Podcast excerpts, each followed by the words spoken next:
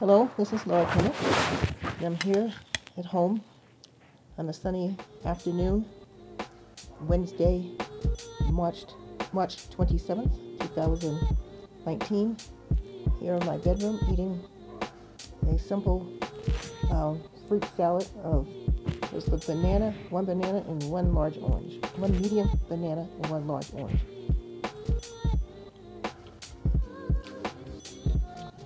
I'll call it my dinner, even though it's only 3.30 in the afternoon here in Puente Europa, Azuay, Ecuador, which is uh, near Paute. on the Paute side of Puente Europa, seven miles from Paute, the largest, um, the biggest, the nearest large city, Cuenca, Azuay, Ecuador. So the oranges from Super Maxi, the thick seedless navel orange, and a medium-sized banana. Bananas are relatively cheap here because bananas are grown in Ecuador, especially in the El Oro, meaning the gold in Spanish province, in a town called Machala, M-A-C-H-A-L-A. Mm. Orange here tastes, tastes really good. While I eat this, I'll tell you a fun fact that's true on May 24th, 2019, the mayor of Paute will be Raul Delgado. I'm not sure if he was born and raised in Paute, but most likely he he was, and most likely he lives in Paute. I could be wrong, but I'll guess that it's true.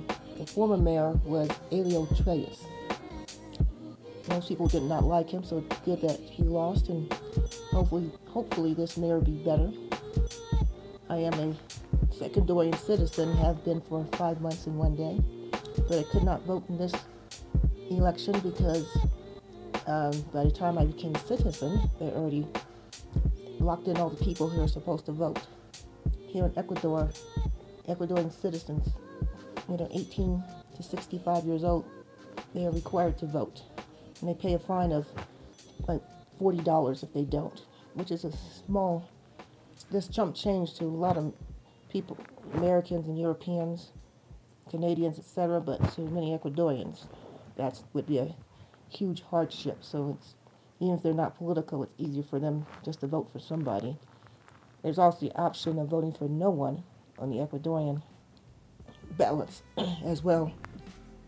But you still have to vote for somebody in some of the, you know, question voting questions. Can't vote for nobody across the board. That's the only catch I can think of. But the next election in two or three years, I'll be able to vote. I'm in no hurry since I'm not political. Political. I do love eating, combining fresh fruit, especially with bananas, because bananas are nice and sweet and they counterbalance this slight tartness of some fruits. But with this banana, it's with the banana and orange, it's the sweetness, you know, the two different types of sweetnesses uh, complement each other. I say two different types of sweet.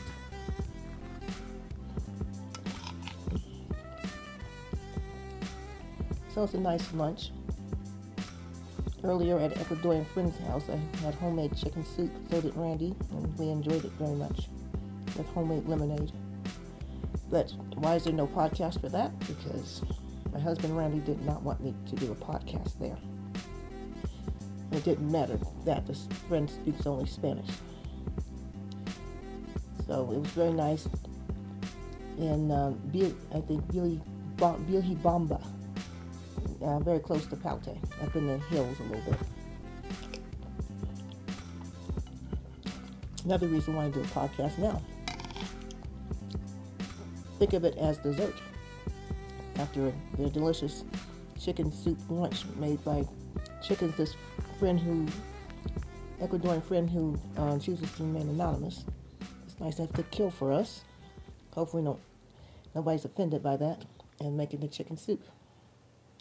So next time, probably can't do a podcast on this either. In the near future, we'll have um, guinea pig soup, cuy soup.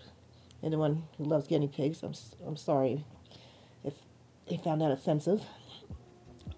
but guinea pig does taste good, so does rabbit. I had rabbit, but I have a good chance. I have a fair. I think it's a really good chance I like rabbit too. It's like I like cuy guinea pig, guinea pig and, and chicken, of course, etc. And here in Ecuador, uh, chicken and pork are the most common meats to eat here, and the, and the most common seasoning is salt because it's inexpensive. Well, I hope you enjoyed this podcast and some fun facts. Even if some of the, the facts had nothing to do with my banana and orange. Whether you go to a supermarket or a farmer's market, be sure to enjoy the produce here, especially the ones that are native to, you know, here in Ecuador. Buen provecho. Have a really good meal and a really good, you know, afternoon. Thank you very much. The following statement is being issued at this moment in Washington and Hanoi. At 12:30 Paris time today, January 23, 1973, the agreement on ending the war and restoring peace in Vietnam was initialed by Dr. Henry Kissinger on behalf of the United States and Special Advisor Le Duc Tho on behalf of the Democratic Republic of Vietnam.